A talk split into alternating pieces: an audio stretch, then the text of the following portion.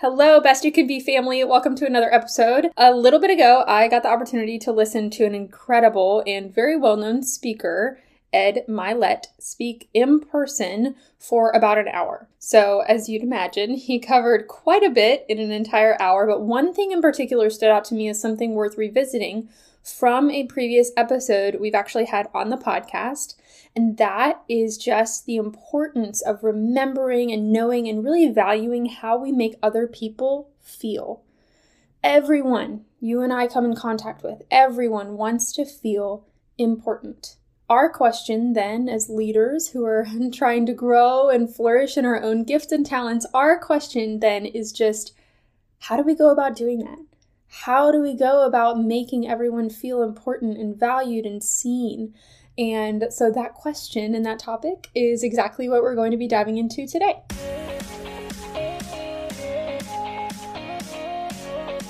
Welcome to today's episode of the Best You Can Be Leadership Podcast, where we offer bite sized lessons and steps that you can implement as a part of your journey towards becoming the very best that you can be. This is your podcast host, Brigitte Bornstein, and just so you know, for planning purposes, we release a new episode the first and third Tuesday of every month with some amazing guests. Thank you so much for joining me for today's discussion. I hope you'll return my handshake to you.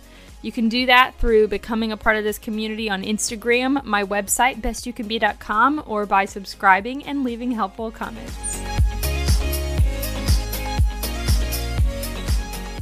Imagine the next time you are checking out at the grocery store, the grocer scanning your items literally has a sign on his or her forehead that reads, Make me feel important. Make me feel important. How would that change your behavior towards them? Would you scroll through your phone and ignore them until it's time to swipe your card?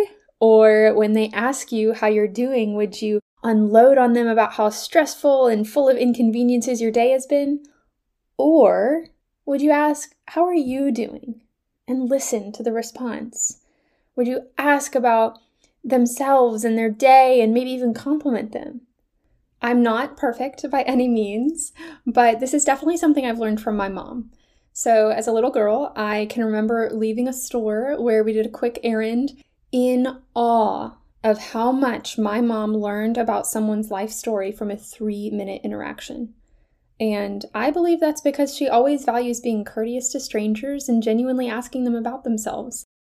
We could leave the post office and somehow know the postal worker's weekend plans, how long he had been working there, what he loved most about his job, and even something as personal as the details of a difficult loss he was healing from.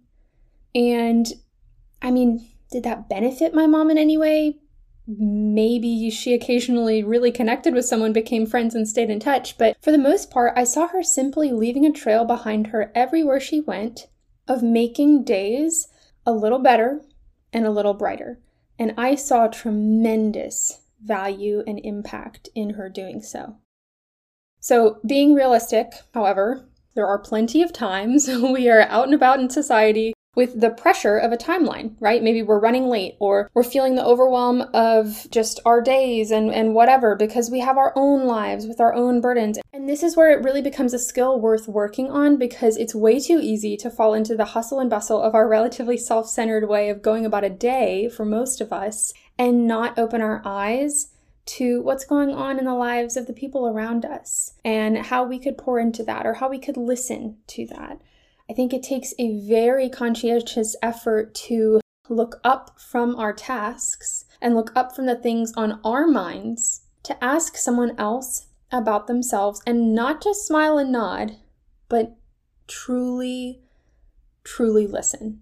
The kind of listening that's able to ask applicable and thoughtful questions in response, and the kind of listening that remembers right? So that when you go back to the grocery store the next week, you can ask them how their weekend date night was that they told you about, or something like that. And things like that make people feel so, so special. Um, I'll give you a small example from my own life that popped up recently. So, Drew and I, when we were relatively new to the city we moved to, which is already a little lonely, right, to move, uh, but then also to be stepping into a new big church where you don't know anyone yet.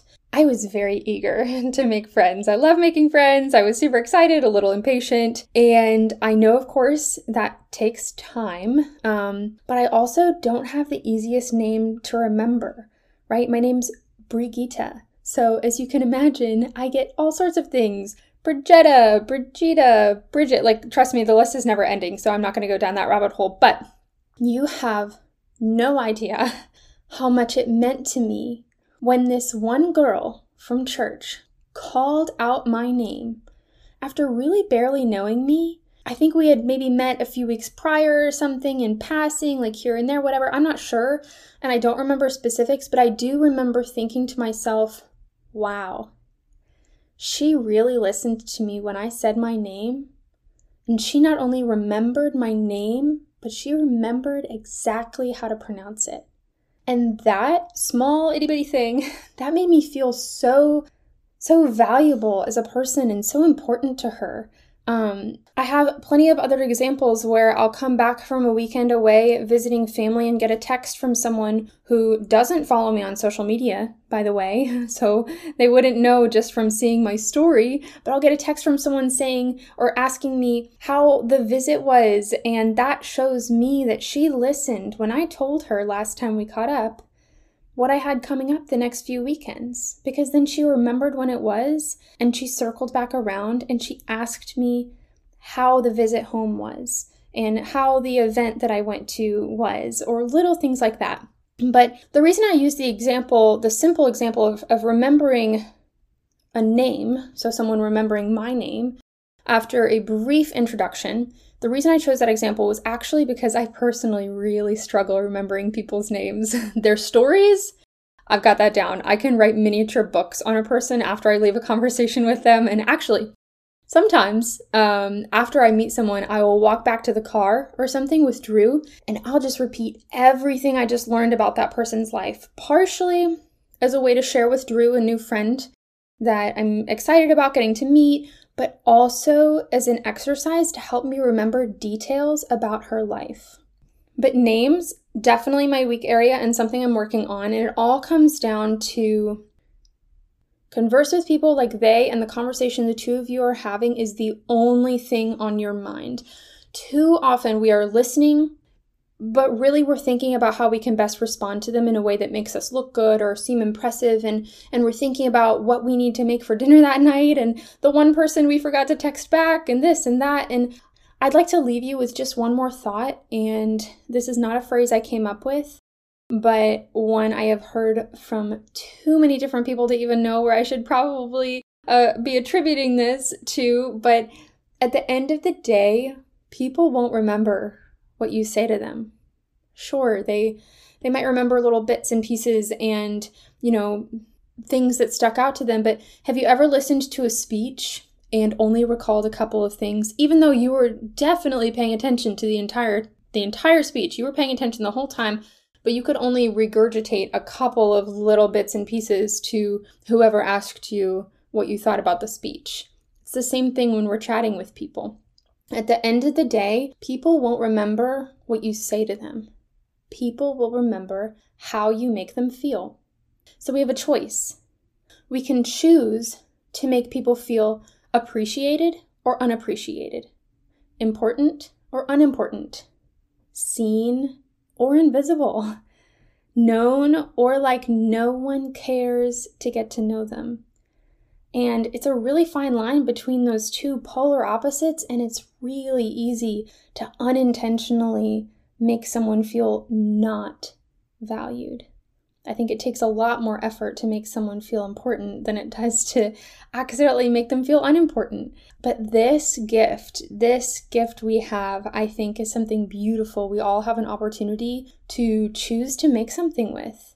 I you know, I don't know about you, but I'm going to try and be a little bit more like my mom, who I shared earlier tends to just leave this trail behind her everywhere she goes of making others' days a little brighter and a little better just by putting them first in conversations, by listening, by asking thoughtful questions, and then by truly desiring to make them feel loved.